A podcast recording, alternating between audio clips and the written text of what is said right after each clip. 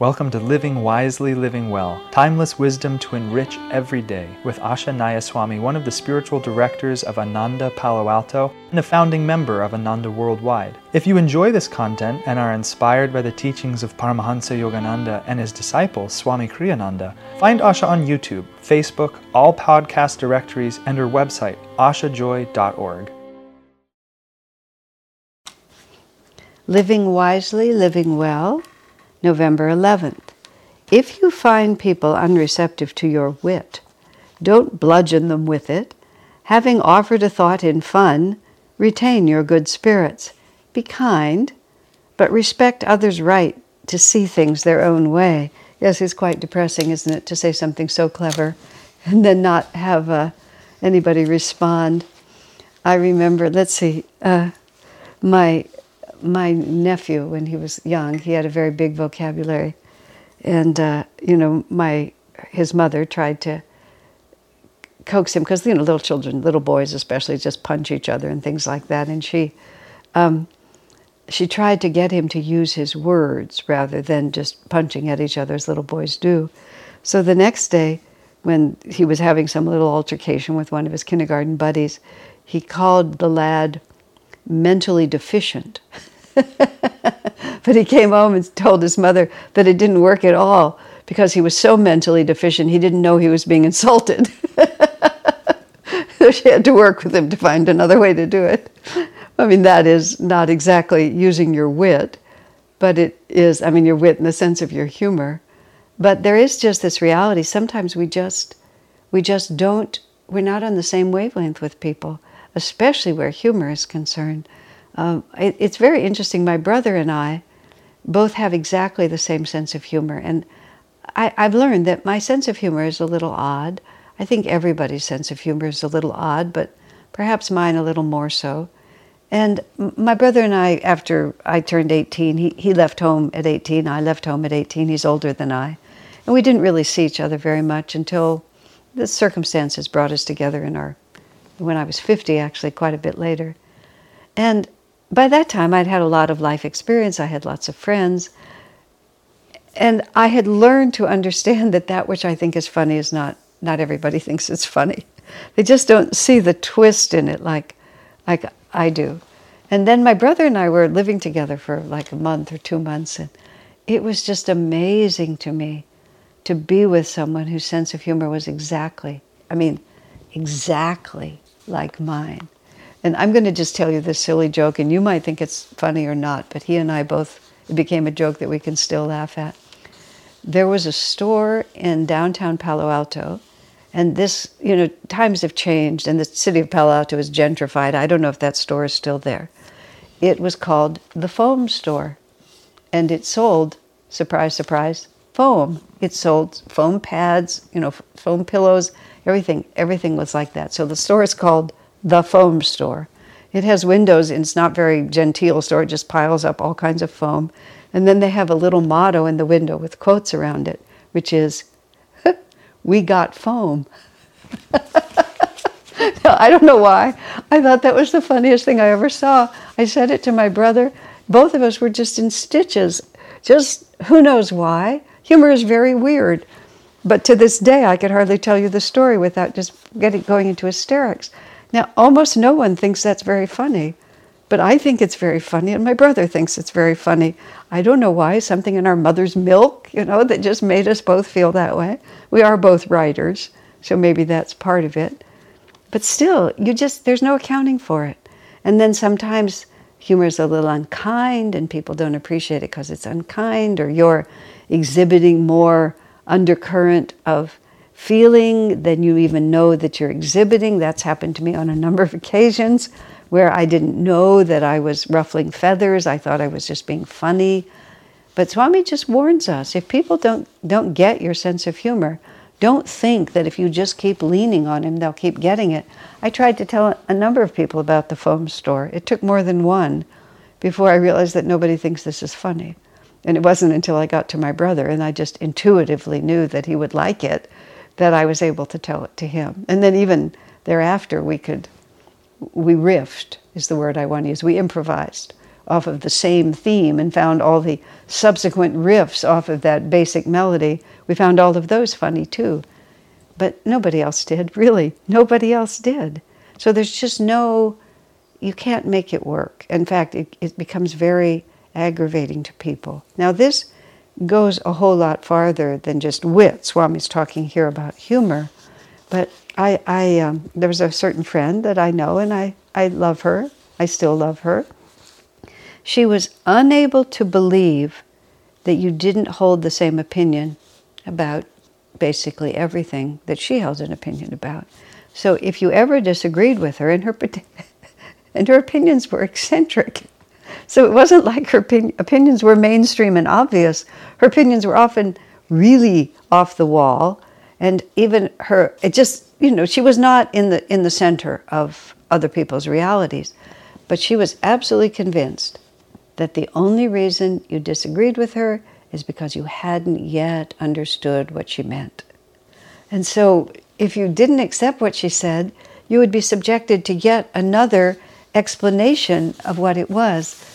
In there was a certain uh, point in our community where we were having a, a massive difference of opinion about some fairly serious things, and there was a, a little kerfuffle among some people who got quite rebellious against the leadership and they um, were sort of said to the leadership, eventually it, it worked itself out to the leadership, You're not listening to us, you're not listening.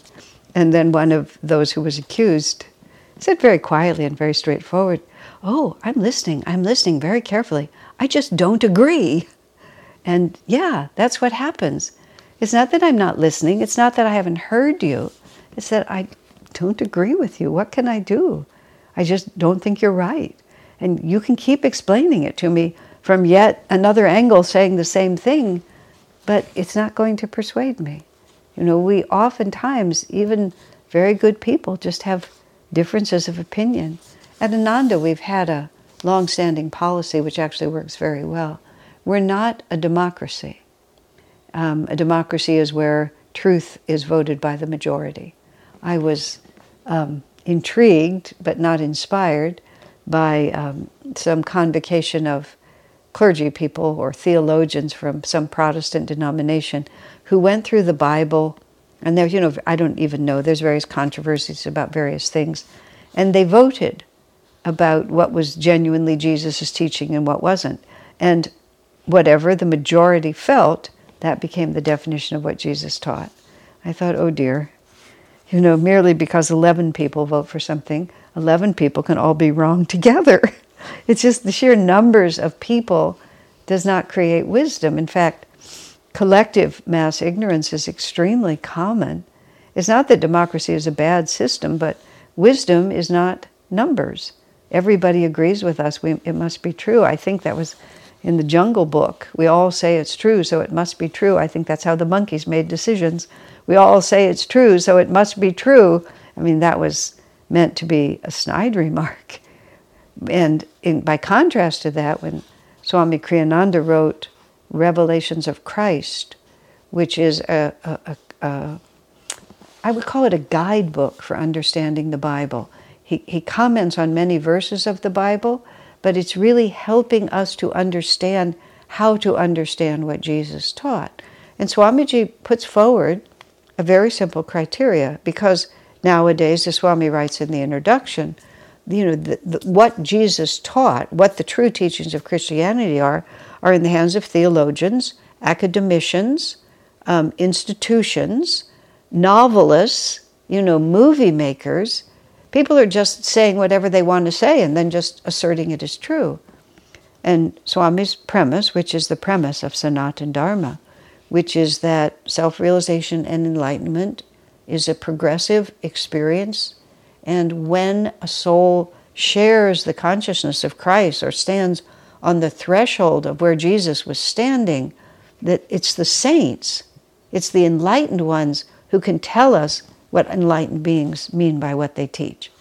The mere fact that a hundred academicians tell you this is what Jesus taught doesn't mean anything because they're speaking from their level of enlightenment, which is generally quite distant from Jesus' level. So the saints are the ones who have the rights to, right to speak. And that, you know, that's how truth is discerned by revelation rather than by majority vote. And um, when we were in Siena, I believe it was, or it was some Italian city. Now, I, it, Siena is where St. Catherine lived, so I don't think it was there. It, it, but it could have been. It doesn't make any difference. And we went into this church. Swamiji was with us. We were with a group on a pilgrimage through holy places in Italy.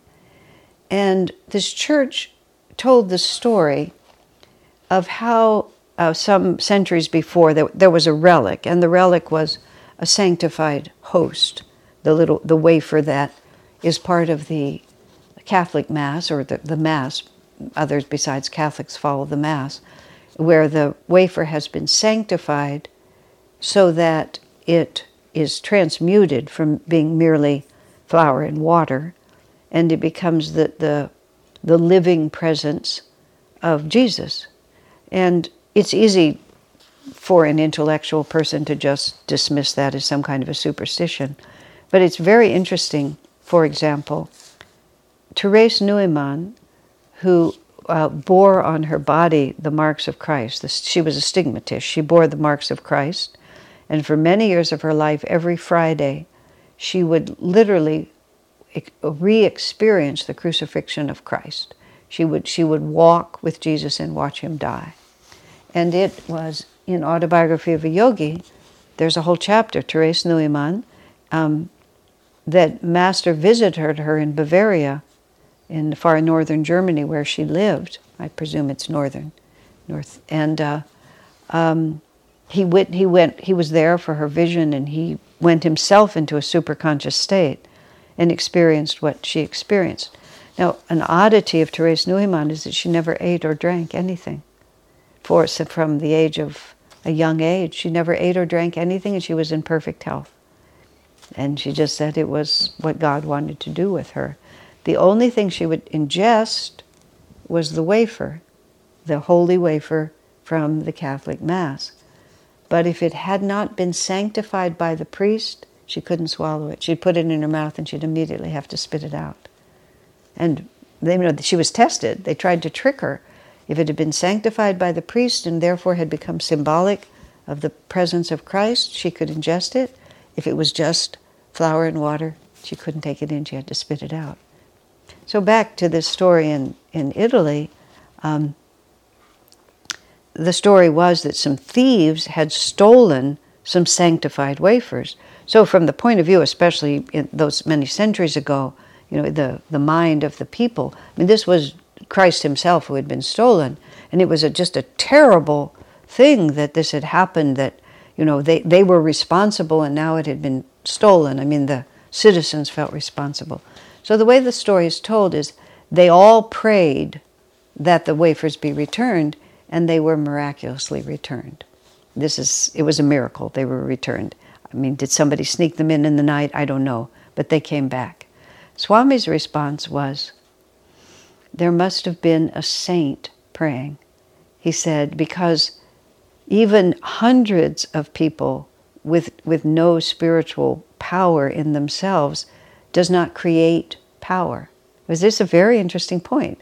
It just creates more of whatever vibration they have, which doesn't mean that it's nothing, but they, the, mere, the mere adding of numbers does not change the essential vibration. It's a very interesting point. He said there had to have been a saint praying, because that saint then had the power to lift the energy up to the divine. Now, you can have a mass of people, many of whom are deeply pious, and, and create that kind of energy, but it's not because of the numbers, it's because of the consciousness. Very interesting point, isn't it? So, what we're working with with all of this, which has taken us a long way from bad jokes, and um, the foam store with its funny motto, you know, is that we can only we can only be what we are. We can only understand what we are. People will just pick up truth from wherever they pick it up, and it, it doesn't serve you if people don't understand. Wit is a very good example. If people don't understand what it is you're trying to convey, saying it louder and more emphatically. I'm always amused by when people are not being well understood, sometimes they'll just say the same thing louder. And just it, they say it in frustration, but I, have been the recipient of that. It's like somebody will say something I, I don't understand, and they'll repeat exactly the same words but in a louder volume. It's their frustration. That's what he means by bludgeon. You're just trying to bludgeon people into getting to understand, where you just have to pull back. You have to pull back and settle quietly into yourself and, and ask yourself, you know, what am I trying to accomplish here? And God, how can I serve? And be respectful, be kind, but you, you just can't persuade unless people are ready to receive. So, if you find people unreceptive to your wit, don't bludgeon them with it. Having offered a thought in fun, retain your good spirits. Be kind, but respect others' rights to see things in their own way. Joy to you. Our work is made possible by inspired listeners, so if you feel to support Asha, you can make a one time donation or, for unique members only content, subscribe through Patreon. Blessings and thank you.